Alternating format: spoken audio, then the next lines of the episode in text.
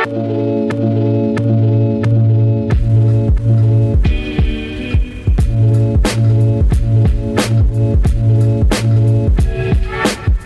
going on, trail runners? I hope you are all well. I hope your week's going good. Hope your training's going well this week.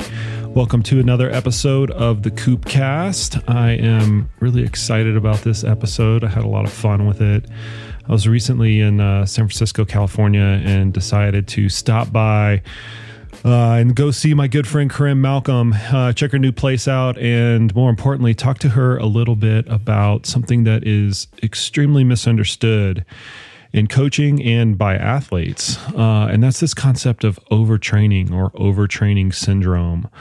And uh, the the conversation that we had was actually is both hilarious and illuminating at the same time. We came up with this bizarre uh, train stop analogy that I actually think a lot of people are going to uh, going going to actually resonate with, and I'm going to use it in an article or in some other interview in the future. I am sure of. But we got together and we wanted to really dissect uh, this topic because I feel that it's just really confusing, and it's mainly confusing because I don't think we use the right term terminology. We use this terminology, overtraining, to describe what happens to athletes uh, when they have reached a level at which they just can't perform anymore and their performances might actually go down. And all too often, the the things that are causal in that whole equation is not the training itself. A lot of times they're just under recovered or overstressed in other areas.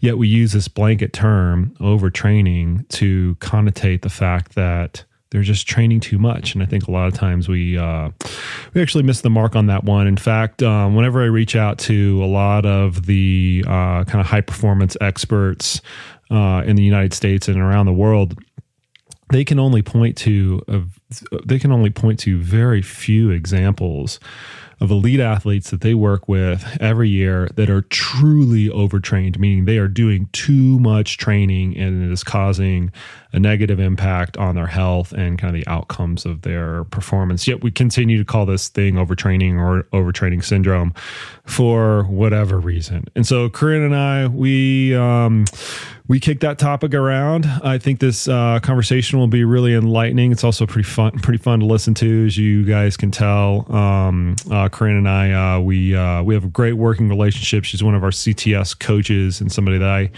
have a tremendous amount of respect for her in the work that she does with her athletes and also just the knowledge game that she brings to the table. Super smart. Had a fun time with this conversation. Uh, in an effort of full disclosure, there is some cussing, there's some four letter words in this. If you've got kids in the car or if your ears just can't take the one off four letter word, you have been forewarned. It's really not that bad, you guys. Anyway, without further ado, here is my conversation with CTS coach Corrine Malcolm. Already starts right on cue. Corrine, I'm gonna I'm going to uh, set up an athlete scenario for you, and I'm gonna want you to tell me based on the information that I give you, and in your professional opinion, is this athlete overtrained? Okay. Okay. So the athlete is not sleeping enough. They're waking up in the middle of the night with sweats. They cannot complete their workouts, particularly the hard workouts. They're consistently in a grumpy mood. Their normal training heart rate is high. And the heart rate that they can achieve when they're trying to do a hard workout is depressed. They don't want to eat and they feel like they're always getting sick. Is that athlete overtrained? Probably. Probably. More than likely, you're covering a lot of bases there. Mood disturbances, um, physiological kind of fallout with heart rate stuff is a really good indicator of the nervous system functioning properly or not. It's kind of a mal- that's a maladaptation to exercise. Um, inadequate sleep or sleep that's becoming interrupted more frequently is huge. Um, so all things considered, yes, you'd want to talk to that athlete about like how long it's been going on for, um, and rule out any other potential medical conditions that could imitate overtraining. So here here's the confounding piece of that that we can start to have a dialogue oh, around. Oh, no. What within that tells you that they are training too much? i.e. overtraining. Well, that's the thing. Like over, overtraining. That is the thing. Overtraining is is an endpoint, right? They're not even completing their workouts at this point. Correct. And the indic like the one of the biggest things when we look for fatigue would be heart rate Mm-hmm. disturbances. But that being said, you're not actively overtraining, right? You're you get to be overtrained. So you, you would say that they have overtrained, and based on them doing too much training, the scenario that I described that I described tells you that they've done too much training. I would say that they are likely beyond what we would call non-functional overreach and in a state of being overtrained. Overtrained in the colloquial sense or in the technical scientific sense. in the technical scientific sense, they have reached a state of being overtrained. You don't have to physically do too much training to be overtrained.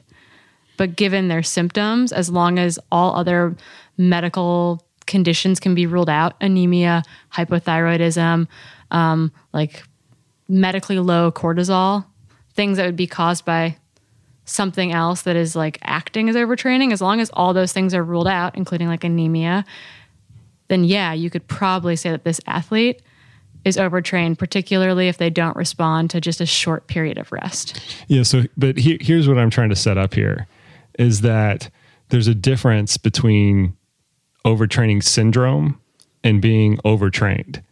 Overtrained means the training is too much. Overtraining syndrome describes the constellation of variables that ultimately manifest themselves in the athlete description that I was just talking about. Yeah, I mean, I would I would agree with that. I would say that that's kind of where I think as a community we're trying to differentiate terminology. Right. Right? Like I would prefer to say that that athlete was non-functionally overreached versus some like saying like overtrained or under recovered would be like maybe a more appropriate like title for it. What would if you could like wave your little Corrine magic wand and like give it the terminology that you think is correct? What would you? What I would think you, call I think you can actively I think you can actively under recover. But I 100%. think that overtraining syndrome, like there shouldn't be another phrase that is similar. Like overtraining syndrome is the end point, and this person is in the end point. They they have reached their final destination on their training journey, and they are now like in full OTS. Why? Yeah. Why can't we just say they're fucked? I mean, I would prefer that. because that would be a whole lot more because the so when when this initially came out right when we started calling when we started saying okay athletes are overtraining right i remember sitting down with a lot of coaches and we were all consistently confused because the training component of it is not what was necessarily over there was a lot of it there was a lot of training you know sometimes 20 25 30 hours a week for a runner or even a multi-sport type of athlete. But that wasn't the sole thing that was causing the either the the scenario that I kind of set this whole thing up with or anything else that kind of emanates from that right? They can't do their workouts they're underperforming they experience you know 2 to 3 underperformance. chronic underperformance they they spend you know 2 to 3 weeks just in the hole recovering the training wasn't necessarily the sole component of that. And so, as coaches, what was happening is we were looking at that going, okay, well, if it's overtraining and we remove the training, there's there therefore is no overtraining, so the athlete should therefore magically be better. And that wasn't necessarily the case. And so my my my my contention with that is that when we when we colloquial colloquially say that athletes are overtrained, it's not a very good description in many cases of the situation at hand because training isn't the only thing that's causing all of these negative outcomes. Yeah, I think people misuse it as being like an active tense. I think we've gotten to a place as a community where we've been able to separate the two things.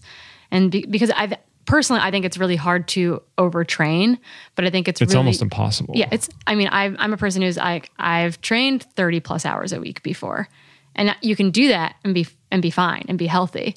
The issue with athletes there is that they are generally under recovering. Mm-hmm. There's inadequate recovery in order for them to compensate from the training load. Plus, maybe they've got a stressful job or they've got a stressful relationship or there is some other factor that is adding stress that is not physical stress, but your body doesn't know the difference between physical stress, emotional stress, mental stress. And so I think what needs to change as far as us having a conversation about OTS and like the overarching, you know, way we look at it is kind of navigating those terms in a way where everyone's like in agreement. Yeah, the term that that is coming up uh, more often now is non-functional overreaching. So they're not even they're not even getting into the training component at all, right? Yeah. And I think that that's actually really enlightening on from the way that the vocabulary has evolved from when we initially started describing this to where it is now, where there's a much better recognition of just what you mentioned, all of the other constellations of variables that exist so that this non-functional overreaching state right athletes cooked and they're not getting any better from the training that they have done which that's what the, that's what non-functional overreaching is describing there's all these other things that are at play that training is just one component of all of those Yep. Yeah, 100%. And I think that it helps to look at it as a spectrum, right? Like Absolutely. There's there's healthy there's a healthy a healthy training load. And then we have to recover from that training load. And generally that's considered like functional overreach. We want we want to overreach Correct. and then we bring you back, right? We we step up to that imaginary line between like too little and too much and then we bring you back and then you step to the line or maybe over it and then you get brought back a, a training camp a peak a peak volume week all these things would be like a functional overreach as long as it's paired with adequate recovery if you add additional outside stress for a long period of time or continuing to have that physical stress without adequate recovery, then you step like further down the spectrum into non-functional overreaching.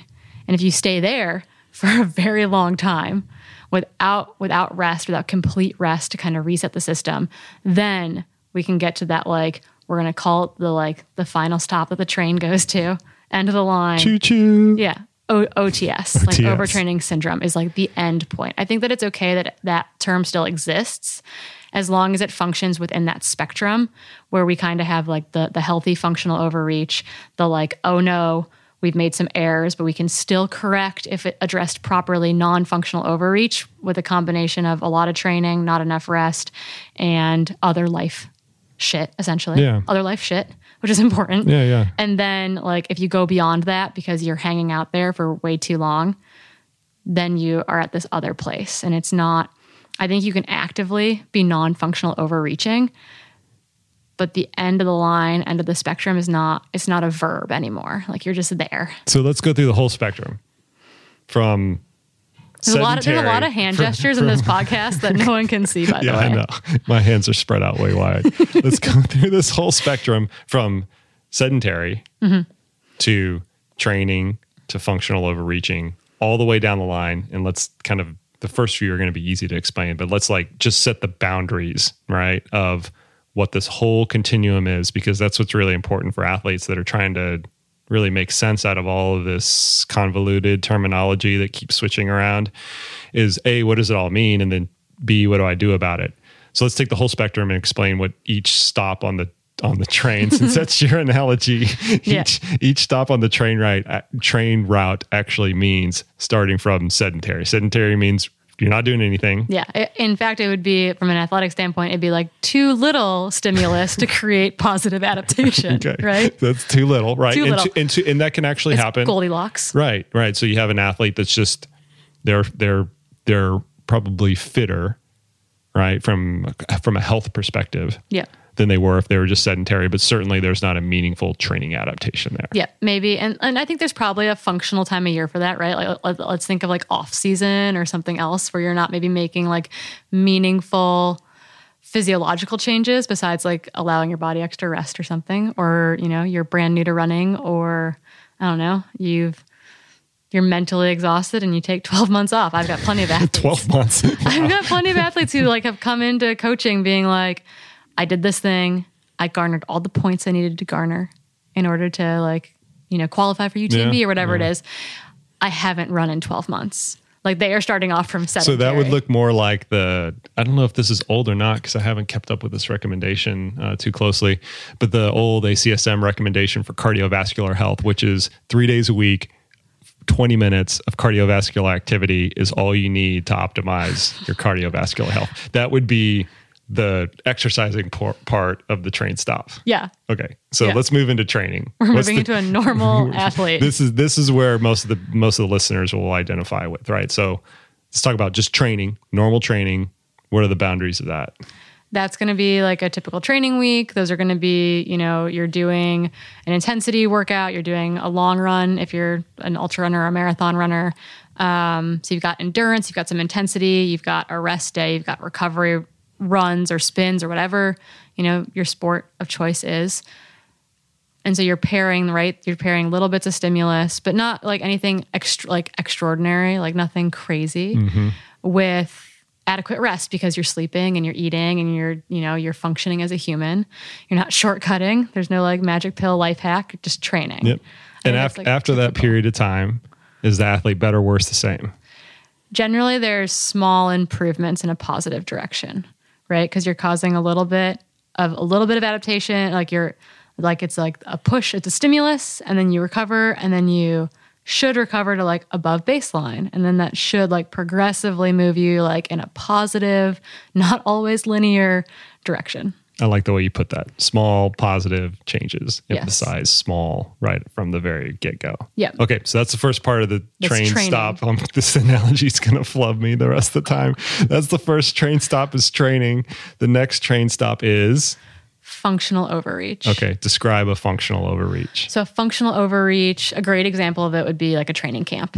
You go and you're going to do more training, probably volume and or intensity than you normally do in a week or a weekend or 3 day, you know, 3 to 4 days. I think they generally like a training camp situation would last anywhere up to 2 weeks and that's probably more at like the elite level um, being able to handle a functional overreach load for that long. But for most of the like m- most individuals, it's like a three day weekend where you're doing more training over it, or um, maybe ultra runners using a back to back long run. Even would I think would fall into like a functional overreach because it's an atypical training stimulus. So they need to have some concentrated recovery after that functional overreach period. Yeah, yeah. Just like and like just like you need recovery after any training, you definitely need recovery um, after a, about a functional overreach. And then what happens after that concentrated ret- that concentrated recovery phase? Is the athlete better, worse, or the same? Generally better. The goal is to be better Right. after you've recovered. Yeah. Hence the name functional overreach. You you are you are making actual positive adaptations to training. okay. So that's the functional overreach stop on the train route. Yes. The next stop on our overtraining on our overtraining syndrome Train train, God, is would be non-functional overreach. okay. Describe what a non-functional overreach looks like. So non-functional overreach would be kind of probably like ramping up too too quickly. So just like loading someone with volume with no with no adequate recovery. It would be um, going to a training camp or like having an, a training weekend that's really big without the proper recovery afterwards.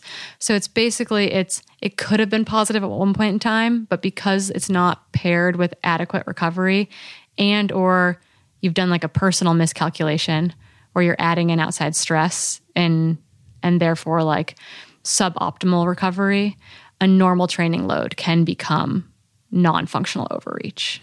So some component that of the overreach itself, and the over overreach is like the training that kind of sets it up. Mm-hmm. Some component of that is inhibiting the athlete from actually improving, and that can that com- component can be, as you mentioned, external factors. They don't get the right nutrition, they don't get the right sleep. There are other external stressors affecting an athlete, or they just deliberately, or maybe not so deliberately, don't take a proper recovery phase mm-hmm. after that overreaching component. And so during this non functional overreach, where we might not even have an endpoint with that, right? Yeah, and that, that's kind of like the confusing part is that I think that when we talk about, you know, quote unquote overtraining syndrome in athletes, a lot of people probably actually fall into this non-functional overreaching category.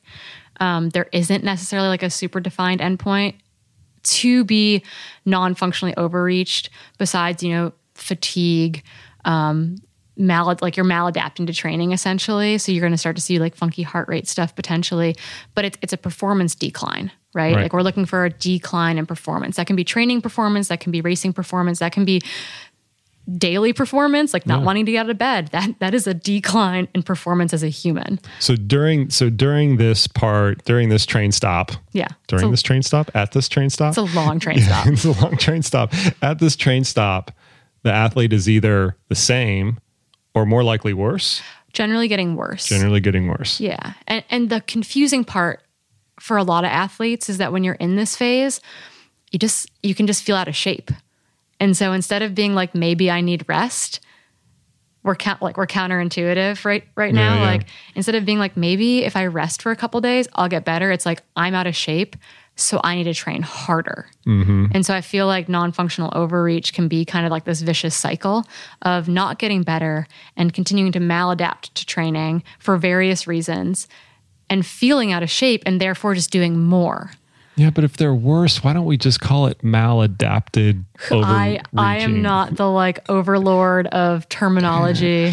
we let someone do this. This is where we are. My wife, the English teacher, would be pulling her hair out right now. Yeah. Okay, so we have non functional overreaching where there's just too much, there's not enough rest, other things are contributing to it, and the athlete is normally worse, maybe just the same with a whole lot of training stress on, on their on their system, but they certainly haven't gotten better. they definitely aren't getting better. Like that that's why it's called non-functional, right? You're Yeah. no longer functionally like I mean functionally overreaching doesn't seem like Yeah, a great yeah, yeah. phrase either. You're no longer the training you are doing, be it your training stress or your life stress combined with training stress is no longer creating a functional adaptation.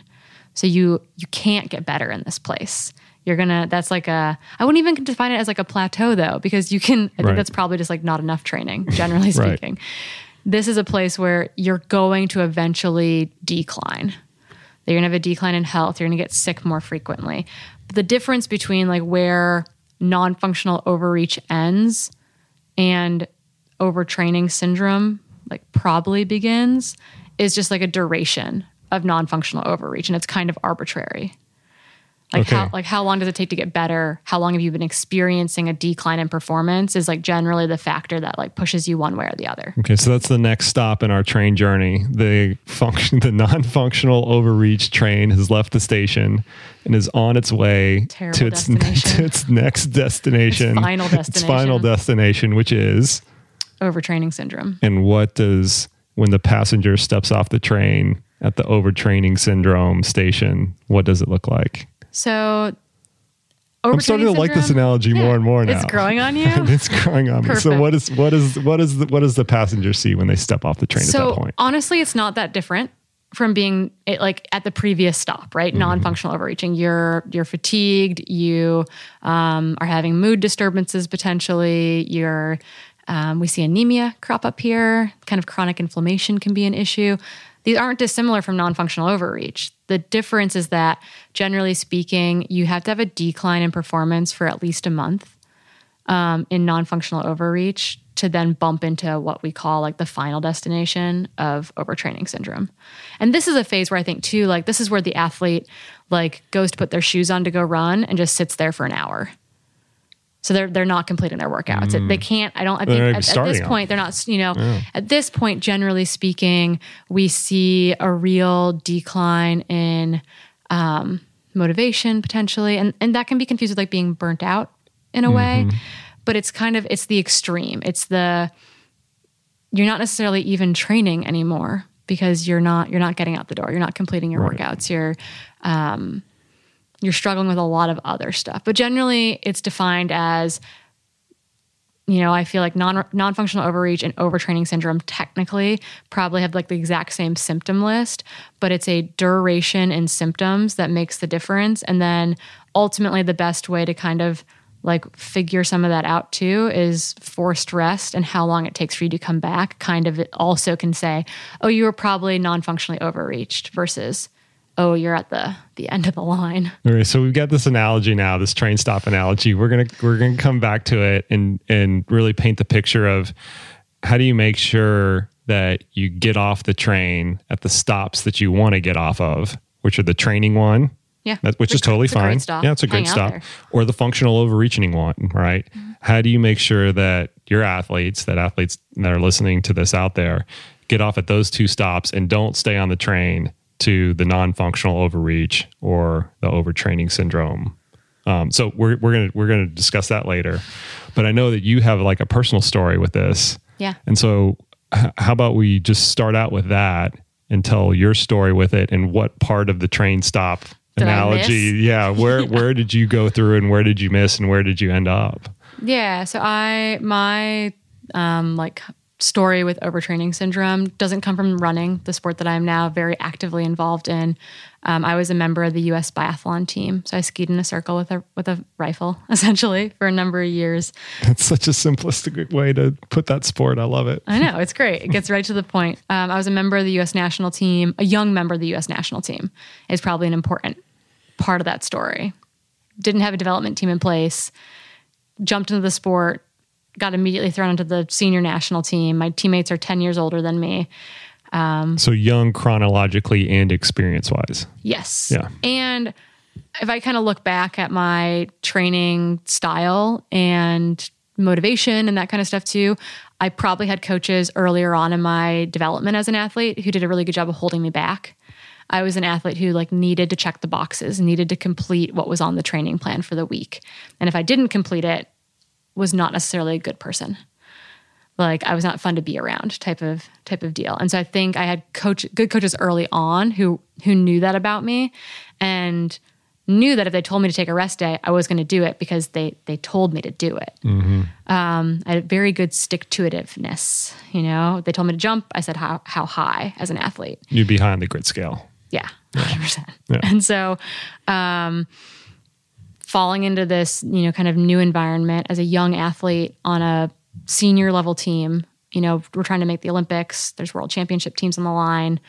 Um, that's really stressful, for for sure. Yeah, like right. huge stress. Um, I kind of just got f- thrown into the mix, and so there was no kind of subjective or objective feedback from me as an athlete that seemed that mattered really like the only goal for me was to keep up like literally the only goal i was told was was to keep up was to like get closer to my teammates and so i was literally chasing a finish line that was continually like ski, literally skiing away from me Oh, wow. and so um, that's that's that's really stressful and motivationally is really hard because you're you're trying to reach a goal that keeps moving, keeps shifting. Um, and I accelerated really fast because of it initially. So probably some functional overreach Yeah. that was really positive initially. Like I got I got much better very quickly. You know, and there were probably some early instances in the first year being on the national team where maybe I got sick and so I had to like take like I had an easier week or I went home because we kind of had a break in a training plan and so that was an easier week and so I, I skated by in a way um, for a long time with that and then it I could no longer skate by essentially. And um, it caught up with me. And i would say that that is a point kind of where all of a sudden you're going from functionally overreaching to you know being really stagnant and moving into this non-functional overreach.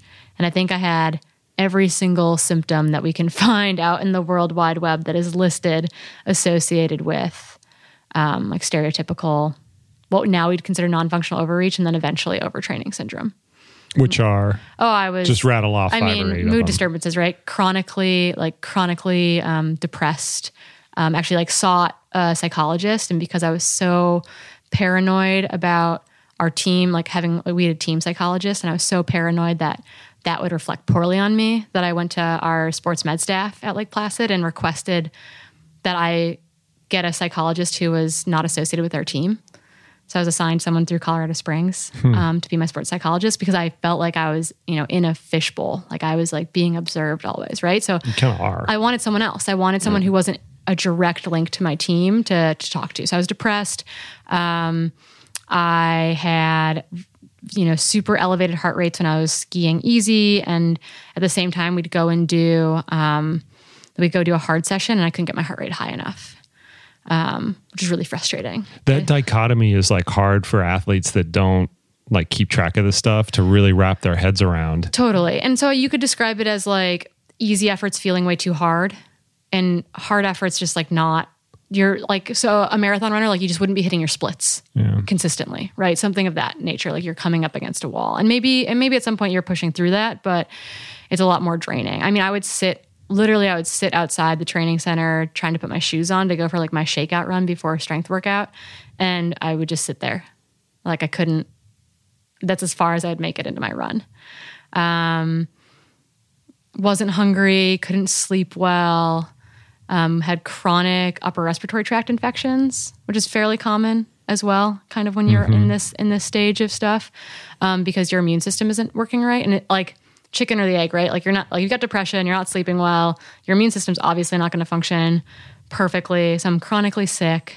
Um, it- yeah, it was just kind of a funky, a funky state of being. Well, I think the important thing to take from that, well, one of the important things to take from that is that it wasn't just the acute training load that Yeah, got you into that state. of- I mean, you you mentioned the psychological stress of like always having to keep up with this ever moving finish line. Yeah. And all of these other things that kind of go into the non-functional part of non-functional overreaching. Oh yeah, like li- I was living in a very stressful environment. My boyfriend and I at the time broke up. Like it was just not not a great environment to be in. I, I was very isolated. Most of my teammates were from the East Coast, so on a, on a recovery week they could go home. I couldn't go home, Yeah. and so I was very very isolated in a small community.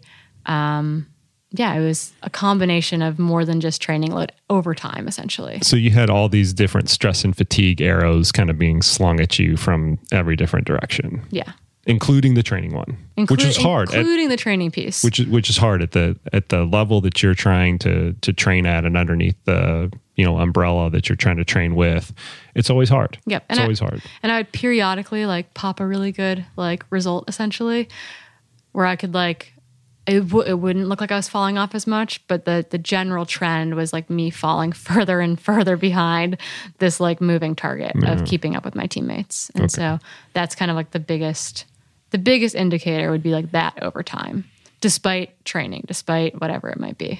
And I was totally the athlete where I was, I was like, maybe I'm just really out of shape.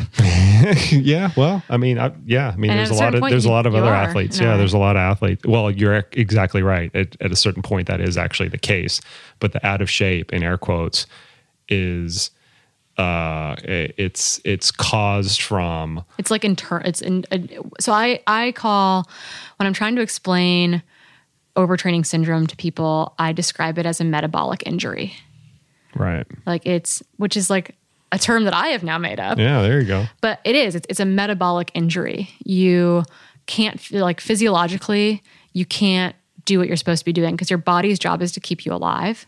And so this like has really cool overlaps into now what we're kind of, you know, a like it's not overtraining syndrome. It's not. It's not on our train. It's, it, it meets none of the stops. It'd be like um, we call RED-S in sports, so relative energy deficiency in sports. Um, similar but different because it's more about inadequate nutritional intake um, paired with training load compared to this. And you can definitely there definitely are overlaps with that. I think being in a state of low energy availability would probably push you further or could well usually confounds right Yeah, or like, compounds the uh, overtrainingness right Yes. of So everything I think it can you can have one without the other, but I think that they you probably can trip from one into the other sure. as well. for sure um, And so I, I define it as this this metabolic injury where you can't you look you look fine from the outside, Mm-hmm. um, but the the you can't train to make it better. And so, just like breaking your ankle or having a stress fracture or whatever it might be, um, you need adequate rest and and adequate ways to deal with other stressors in your life as well in order to recover. S- Like same thing that you'd need, you know, if you had a, a, a stereotypical injury. right This just this just one like lies like just beneath the surface. Yep. So here, here's the crux of it, right? How how do you know as a coach in working with your athletes, kind of looking at what they're doing day to day, what train stop they're at, and what do you do when they start to get a fur, further along the tracks than you would like them to do? Yeah. So the thing is that we don't have like a, there's no clear marker. Despite what people might say, there's no clear biomarker. You can't go and get a cortisol test and gonna be like, oh, overtrained. Heart rate variability. Yeah, there's no perfect biomarker. Yes, di- like major differences from your baseline are probably an indicator that something's wrong. Mm-hmm. But those are also indicators of like doing work Right. right? And so as long as that work is paired with recovery, you're fine. So when it comes to to working with athletes, like initially as a coach, super scared to be a coach, was worried I was going to hurt everyone. You bring you bring what you know, right? Yeah, I remember In- you saying that. Yeah. Um, and so I think part of that is just because there's no clear marker of this stuff is the data is wonderful. Like watching people's workouts and understanding, you know, like how different is this from baseline? What is their heart rate doing? Um, but it's that it's that objective feedback as well from the athlete. You know, you're getting that if you get that chronic message like, I just I felt tired today. I felt tired today. I felt tired today. I felt tired today. My legs were heavy. My legs were heavy. My legs were heavy. When those comments become a consistent theme, Not just one, but not a few just one, you can be tired. Like I have, we all have bad days. Yeah. I have days where I feel like hot garbage on the trail. But As opposed to okay. cold As garbage. opposed to, as opposed Is to cold hot garbage. garbage worse than Hot- cold I think so. Like Okay. dumpster fire is Okay. kind of where my All right. brain's going. Okay. Um, so that being a periodic phase. So oftentimes, like, so say I've got athletes who are doing a big training block, Mm-hmm. big, big training block. Maybe it's like a peak week of training. I'll tell them, like, hey, you're gonna be tired this weekend. Like, I know it, and that's okay. And I kind of send them into the end of the mm-hmm. training block, knowing, but telling them too, like, you've got recovery coming on on the other side of this. So that would be like me trying to force them into a functional overreach and then giving them the adequate recovery on the other side. That being said, if I've got an athlete who's trending to that, like I feel my legs feel heavy, I'm tired, that also becomes a conversation of like, hey, are you sleeping okay? Like, what else mm. is going on? Because maybe their training is kind of baseline training. Like they're they're not doing anything crazy. I'm not at requesting, you know, major workouts or incredible long runs. I'm and the feedback I'm getting is that they're tired. That becomes a conversation about like, hey, what else is going on? To make sure that we're balancing that that training stress versus their life stress. And I've had to bring athletes like down from that too, where like their training stress is really high for a week and we weren't planning to maybe take a lower week that mm-hmm. week, but it becomes one because I know that combined with that life stress, like an athlete bought a house, really positive life stress. Yeah. But it's a you know, it's still stress. Yeah. And so it doesn't make sense for them to go do a 4-hour long run. Yep. Like you've got to balance those puzzle pieces, and that's really hard as a coach. And that's where just like that, like I didn't have communication when I was super overtrained. I didn't have that line to my coaches where we trusted each other. I think, and or that's the place we had gotten to. And I think that's what's what I try to foster with my athletes is to have that clear line of communication where I know they're going to tell me how they're actually feeling, and they trust me to make the right changes to their training so that you know we we keep them from only crossing that line when we plan for them to cross that line But fundamentally, you're combining two variables. You're combining the workout variables, right? So how how are they performing day to day? Yeah. And then you're combining the, the the the whole host of subjective feedback that they're giving you. Yeah. I'm tired. I'm sleeping. I feel great. I'm motivated. I'm Yeah. buying a house and things like that. Yeah. You're combining those into like the ultimate Corrine Malcolm algorithm to say, Yeah. we're going to push on the throttle. You like that, huh? Yeah, you're going to go it's good. trademark that after Yeah. this.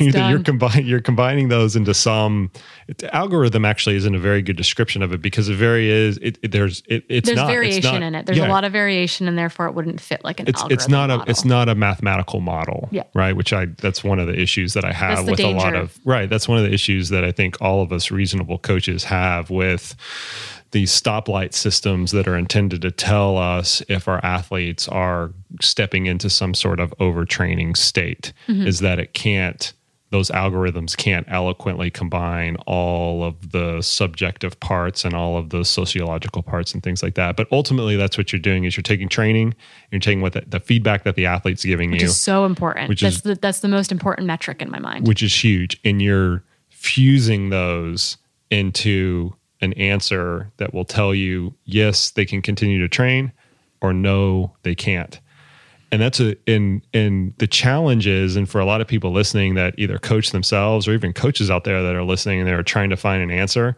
the problem with that is that isn't an answer it's just a philosophy or strategy Yeah. right to look at it And it's easy. I think it's right as we talked about earlier, like when you're oftentimes athletes who are non functionally overreached are like, I'm just out of shape. I should train more. Like, right, how do mm-hmm. you read that? How do you decide if that's a, you know, the stopping or backing off is the appropriate response? And I think there's an I, you know, this ideal or this idea as well where you're, you know, especially if you're self-coached i think primarily like i, I think it's wonder like i have a coach because i need to like Yeah. put my trust in someone else to like help guide me because then i'm not the one making the decision of saying you know do i not want to train today because it's rainy? Or do i not want to like what's my motivation to not train Right, today type of right. deal i think that's really hard to navigate on your own because we i think it's really easy to pride yourself on like doing every workout and showing up every day. And i think those are positive attributes and they make really good they make really talented athletes um, who generally meet, meet their goals but that's also that same skill or attribute can be an athlete's you know downfall But that's well. why you need both sides of the coin. Because if you do have an athlete that is constantly motivated and and is always going to tell you, "I'm good, coach, put me in," Yeah. you know, there's nothing going on, like I'm going to tough You through need it. the data to You need the balance it off. data to balance it off, and and also on the other on the other side of that equation, or the other side of the track, since we're using a train analogy, on the, on the other side of the tracks are the athletes that you actually need to get the fire poker out. You know, you need to like motivate them along. less And carrot more stick Yeah, exactly. A little exactly more stick, and and they're telling you, oh, I can't do this, I can't do this, and you look back at the data and you say, yeah, you actually can. Like you're you're capable of this. You're better than you think you are, and you can do more than you think you can, as you know Ken Clover would say.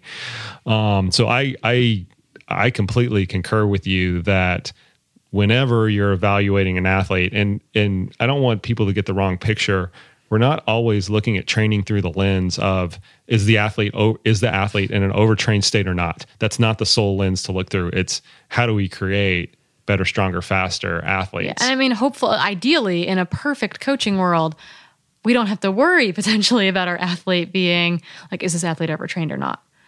Because hopefully, like the training Yeah. is is periodized in such a way, and you're like the data and the athlete's feedback and all this stuff is is helping to steer this ship where it's not crossing a line over and over and over again. And that's that's hard to balance. it's hard in trail running because the one side of the component the data component is fuzzy the data is fuzzy on the trail just because of how you know what the terrain does Yeah. to running what the elements do to running. If it, it was really muddy so all of a sudden your yeah. you know your easy pace goes way down. Yeah and so then you have to rely more on the subjective feedback part of it and it's just that's a sociolo- there's a sociological component of that and it's just harder to tease that out. Yeah. I would say as an individual if you're like am i overtrained? or am i non-functionally overreached? It's it's it's looking at the how many how many days in your training journal have you said meh like that didn't feel great and if if that is a trend, if that is more than a couple days, if that's a week, if that's two weeks, that's when resting becomes like, oh, that's not. I'm. I'm. You're probably not out- out of shape. That's the. Why don't Why don't I try to take two or three days off and see how I feel after that? And that doesn't work. Maybe it's why don't I take a week off and see mm. how I feel after that? Am I hungry to train again? Do my legs feel okay? Is my heart rate normal? What are the other kind of factors? I think that's kind of the the next step for someone who's like on this train and they're not sure if they're at the final, you know, at the terminus of it, um, kind of trying to figure out where they are. I think that's one of the best ways to to go about doing it. I'm gonna I'm gonna come back to that a little bit, but what's the what's the other side of that on the on the training component? Like you mentioned, okay, if there's a week of meh Yeah. in their training log, that would be a flag for you to say, okay, we need to we need to deploy some rest here. Mm-hmm. What's the analogy to that or the analog to that on the training side of it? I think if they're using heart rate, that's a really easy thing to look at, right? Because it's gonna, you know, their heart rate's really elevated and they're feeling meh. Or they did a set, they did an interval set like we've talked about a bunch, and their heart rate's way lower than normal. Or they're just like they're not hitting, you know, the you've you've evaluated that the train is normal that they're running on. They're running on the on the same track they always run on. It's not muddy, and the val like they're moving, you know, just like much slower than they normally they normally are. Um, I think those that's how you look at it from a data perspective. What's much slower? Is it 10%? Is it 15%? Is it 40%? I don't know. There's like a like a great answer for that. I think but here's where it gets i'm gonna sorry interrupt sorry to No, interrupt you but here's here's where it gets interesting if everything is going in a idealistic picture perfect way throughout a training block there should be a small amount of performance decline from when that training block started to the end because that that is a component of training is you have to induce fatigue and so let's just say they're doing just to keep everything simple one mile repeats at six minute pace Mm-hmm. they're doing one mile repeats at six minute pace on week one Mm-hmm. week two they're doing one mile repeats at 602 pace or 605 pace or something like that Mm-hmm. Yeah. week three they're doing one mile repeats at 610 pace or something like that because there's there's this accumulated amount of fatigue they Yeah. certainly shouldn't be getting faster they've had a rest day or a recovery run, but they haven't had exactly. they should they certainly shouldn't be getting faster because adaptations don't take that they they take longer than that to actually sink in. No magic bullet. there's no magic bullet right? It's not one day to the next. It's weeks and weeks and weeks. But there is a tipping point of that performance decline that you don't want to see within a particular training block. And i think what a lot of athletes and coaches that are do that, that even the coaches that are doing it right struggle with is how much of that performance decline is acceptable. Mm-hmm. so let's just say we've got this perfect pure situation and i Yeah. think this helps contextualize it for trail runners we have this perfect pure situation where we can track performance day to day yeah what would that performance decline potentially look like that would be in the quote unquote acceptable range that would either produce a training effect or a functional overreach So, given like that example, I think that declines normal. 10 seconds over 10 a 16 over yeah. over a 6 minute mile Yeah, I think that's normal. I, I'd be much more concerned if all of a sudden they were working as hard as they possibly could and they were struggling to maintain a, a 630 or 645, right. Or they couldn't complete the workout. That's like a, oh, okay, we found we found the breaking point. and, over how many workouts one workout four well, workouts I think if you have a workout or two like that, that's when all of a sudden you're like, they need rest. They need they need about a recovery at that point in time. I'd say it'd be irresponsible as a coach and maybe I don't know, I don't want to call it like blind faith as an athlete, but um, you know, we you're running with data. I mean, almost every single runner I know is running with a GPS watch. You'd have to be ignoring all of it to go out and do a workout like over and over again and or you know week after week after week or twice a week or whatever it is and keep missing it and not and like think that doing it again is going to make it better yeah and so i think say over you know maybe they're doing a four week block or a three week block or a five week block and some amount of decline is going to be normal.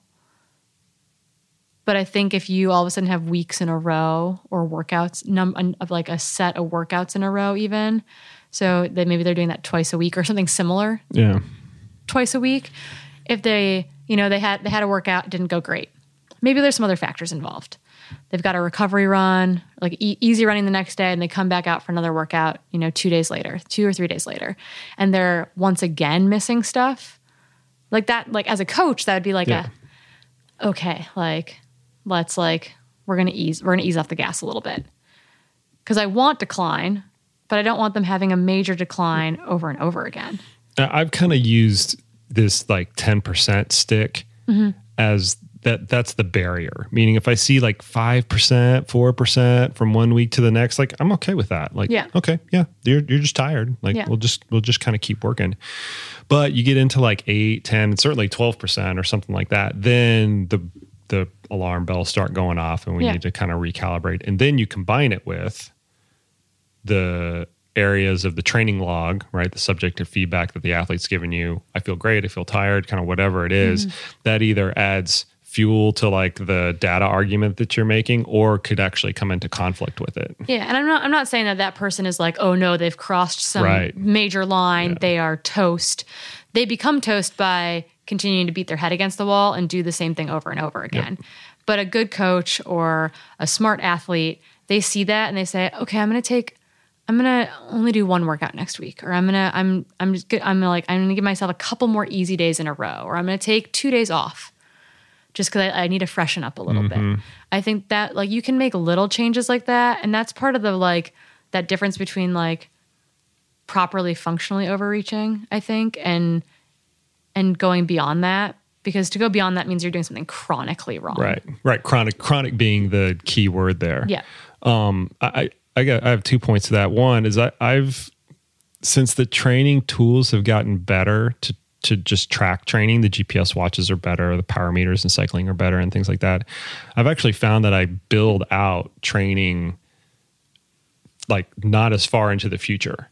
So I, I don't. Yeah. It probably drives my athletes crazy. Yeah. We were talking about this on our continue the other day. Like I, I might only build out two weeks. That's the maximum. Know, at the most. And that's just because you get that constant source of feedback and the feedback is relatively good yep. that you can start to micro adjust. But the other thing that I'll point out in terms of is it is it appropriate to apply apply rest or do you want to keep the foot on the gas and continue to train and i think everybody should be mindful to remember is is that your body can only handle so much stress over long periods of time and long periods of time being three or four months mm-hmm. and so if you underdo it for whatever reason right let's just say that you knew you underdo it you you know two weeks hard and you thought that that was the right time to apply rest and you end up applying rest and let's just say that was the wrong call mm-hmm. that just gives you the opportunity two weeks down the line three weeks down the line four weeks down the line to apply a little bit more stress mm-hmm. and it all evens out as long as you're watching things correctly so it's not like a lot of times uh, what what in my opinion what gets athletes into trouble and gets and coaches into trouble they think that they have a finite amount of, of time to produce the improvements that they actually need to need to make. So they've got this prototypical four week block and they need to jam everything that they can in that four week block. Well, you can only handle so much stress over long periods of time. And so if that four week block ends up becoming three weeks, it just gives the opportunity several weeks down the line to maybe do a little bit more because your body will just recalibrate. Yeah. So it's not that rigid, I guess is what I'm yeah, I there's the a lot of flexibility in it based on the athlete, based on the time available to them, based on whatever else is going on in their life. I think that there is no like perfect like oh yes you must do three big weeks and then a rest week right or you must that's do, lazy coaching yeah to have that repetitive pattern. Right. But I, and there are athletes who like that's what they need. And we like we're learning more about like women specific physiology and how like that's a whole nother yeah, thing when it comes to like yeah. period like literally periodized period training essentially. Pun, i know i've been working on it. it. But i think that that is you know it's important to know that you can apply stress and apply rest in kind of a very like in various ways and make positive adaptation and not go too far and not do too little. Mm-hmm. So let's kind of bring it back to the functional piece. Okay. All right, we've got these we're two functional. stops. Yeah, so we've got the functional overreaching stop on the on the train tracks.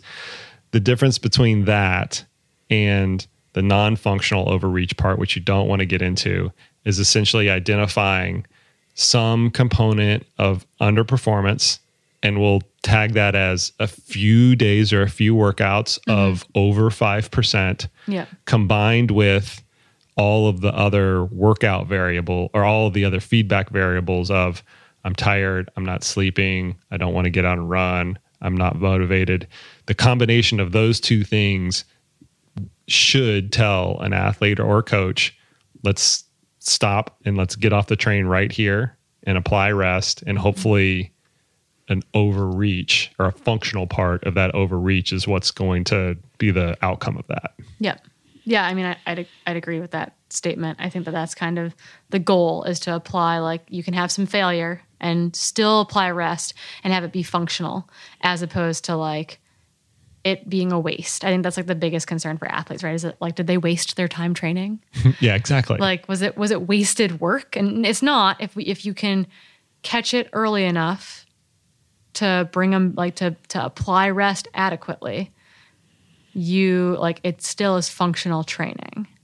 It's when you get into a point where not only are your workouts falling off, but you like have all the other like all the other symptoms going on for an extended period of time that that's you you need a rest to save your season or to save your career or to save your exercise future, you know, your your running future or whatever it might be.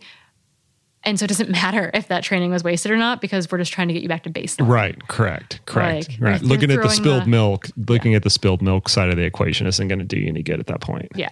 And so I think that's like that's a difference as well when we look at the functional stuff. Like it's a little bit of fatigue. It's, you know, sometimes we can push that even a little bit far, but it's different than like the we need just to make you healthy again. Yeah. And that's kind of where that like that's where you're bridging the difference between functional and non-functional overreach. Yeah, that's such a good point. We need to make you healthy again before you can think about being an athlete again. Yeah, 100%.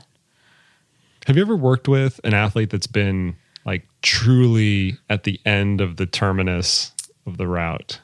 No, I have talked with a lot of athletes who It's really hard to get there. it, it is like i said it's really hard i like i not to applaud it but it's Yeah, like yeah. it's it takes a certain level of like i don't know what it is stick to itiveness Well, you have to royally fuck it up. yeah you do i will own up to both myself and like and coaches royally getting into that mess Well, I was talking to um, Lindsay, Lindsay High, or Lindsay Golich now um, over at the Olympic Training Center, who runs their high altitude Yep. and environmental Yeah, met her. physiology lab. Yeah, so so brilliant. So she sees the whole run a show of Olympians. yep So people who you know make their they make their living at the sport that they're doing across a wide variety of sports, from the endurance sports to the combat sports to the Yep. you, you you name it.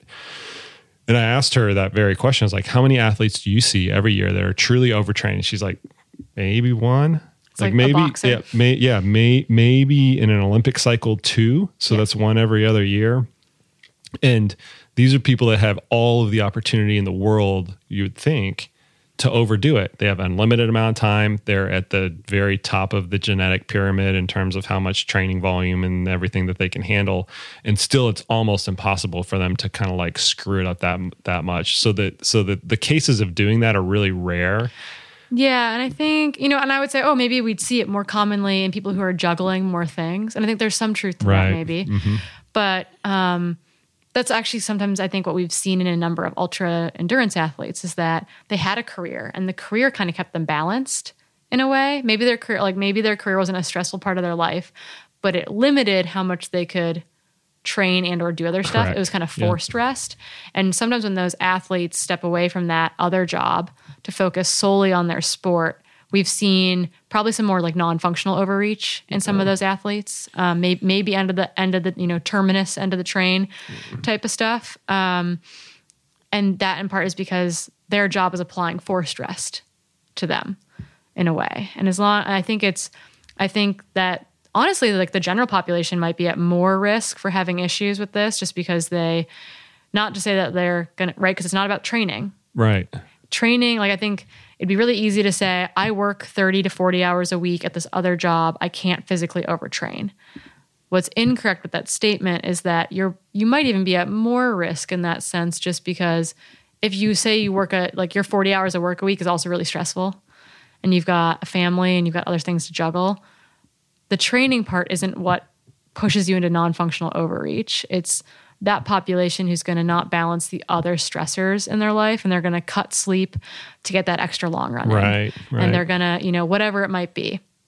So it's over fatigue or over stress versus overtrain. Yeah. Which is a semantics. It's just that overtraining sounds sexy in the articles yeah, people that get, get, like, written. excited like, about it. oh wow, you mean you can do too much running? I did. I am so badass because I did too much exercise. Yeah, no, it's it's more likely that I'm under recovered and that I don't have a good handle on how stressful the rest of my life is. Like I think that's like more like, which is not a sexy title to you know that chapter of someone's life. yeah, no, it's definitely not sexy and it's not going to make the It's not a good book title. It's not. but that's also what makes it confusing for people because they're looking at so back to it we brought this conversation now back full circle Yeah. is they're thinking about this whole overtraining proposition strictly from the the very strict vocabulary sense and I, I am the training that i'm applying is too much the training specifically not everything else Yeah. Yeah, I agree. Yeah, I've spoken to, I've gotten since kind of going on some podcasts to talk about this and writing articles about it. I've gotten a lot of like cold emails and messages from people, you know, both sh- sharing their experience, like a couple of athletes. And mm-hmm. generally it was like high level athletes where the coach was, I don't want to say the coach was lazy, but like the coach was like oblivious to You know, it was kind of like my way or the highway style coaching. So high end rowers, high end skiers, high end runners, where the coach was oblivious to to individual need. I've I, I've been approached by those athletes, um, So, which is sad. so lack of individualization on the yeah, training. lack of program. individualization, super stressful environment. Um, you know, you're trying to make an Olympic team type of situation. I've also been approached by a number of just like really busy individuals who, you know, their doctor says, "I think this might be overtraining syndrome," and then I get to talk to them about like, what is what is your job like? What does your life actually look like? Like, what what do you actually do? What does a normal week look like for you? Like, what have you actually been feeling? And then I, you know, then I can say like, okay, we're gonna try this. Like, let's try this for the next two to four weeks, and let's see how you feel after that. And if that doesn't make you feel better, like, yeah, maybe maybe you are like, over, like you've at, you're at the end of the line. And then it's like, you know, this is a person who likes exercising, who likes training. It makes them feel good.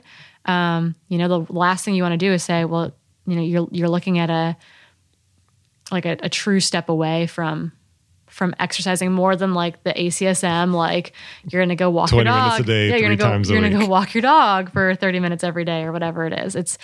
I think that that's really hard to digest for a number of reasons for people who are who are, who are like reaching that state. But it's it's been really interesting to talk to a number of different folks, kind of about their their experience and and why they are where they are, and kind of help them navigate through that, like to the best of our ability.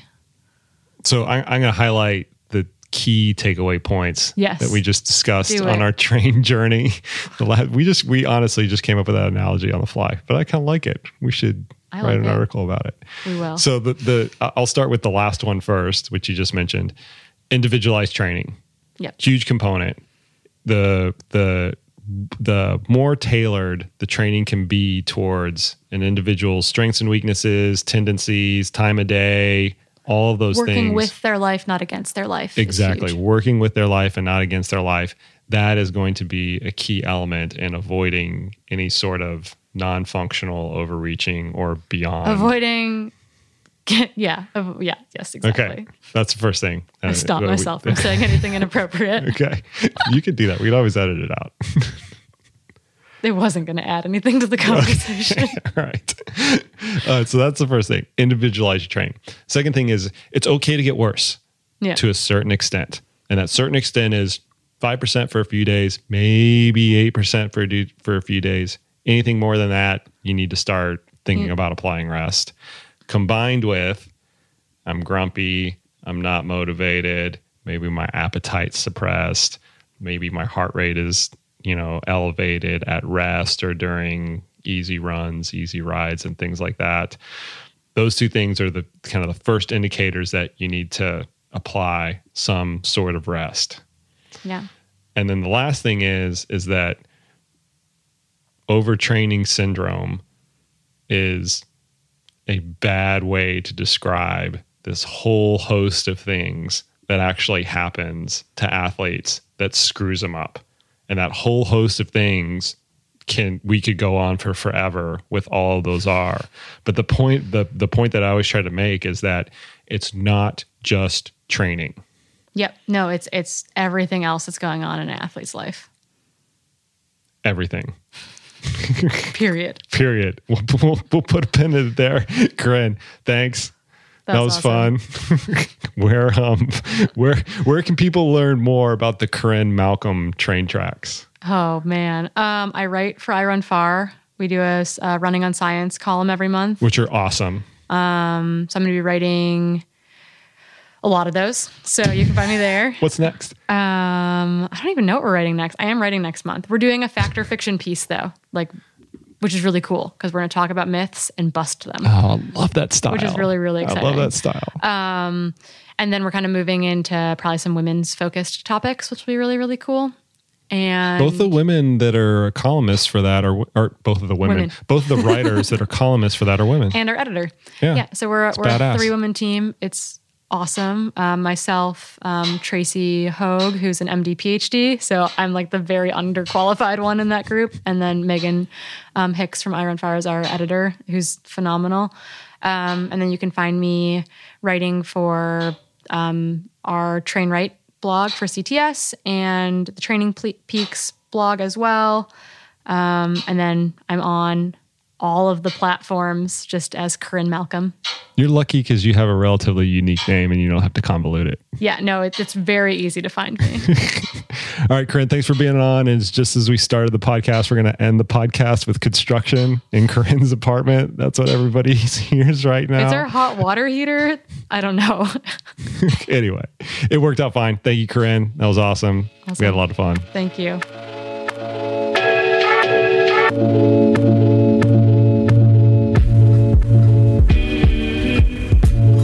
Cow, that was a hoot. Uh, I always love getting together with Corrine and uh, discussing anything about coaching and training. As you guys can tell, uh, we had a lot of fun with it. Um, I, I, do think that athletes are well served to understand this topic a whole lot better than we do right now because there's just a lot of confusion. And I think that the, the, the main part of that confusion, as we discussed in the podcast, was just simply that we use bad vocabulary with this. And I'm not going to sit here and offer anything better because I think we're stuck with with with where we're at. But it is confusing that this thing that we call overtraining or overtraining syndrome, in many cases, almost all cases, has very very little to do with the training itself being over too much too much training almost impossible to have too much training to cause all these symptoms that uh, Corrine and I went through during the actual podcast. Um, thanks a lot to Corrine. Um, uh, like I said earlier, I always love speaking to her about these types of things. She's a good sport about it, and we definitely did have a lot of fun with it. Thank you, Corrine. I've always appreciated your counsel and uh, your take on a lot of these topics. Thank you guys uh, for listening. I hope you got a lot out of it. As always, you can hit me up on social media at Jason Koop is the Instagram handle, also the Twitter handle.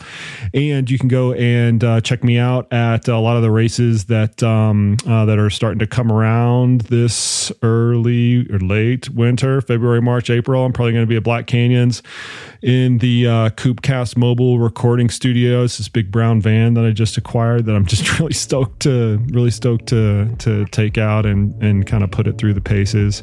Uh, so feel free to hit me up on social media or if you see me at a race, um, you know, grab my elbow, bend my ear a little bit bit. I'd love to chat with you about anything related to coaching, training, nutrition, whatever. I always love talking about it.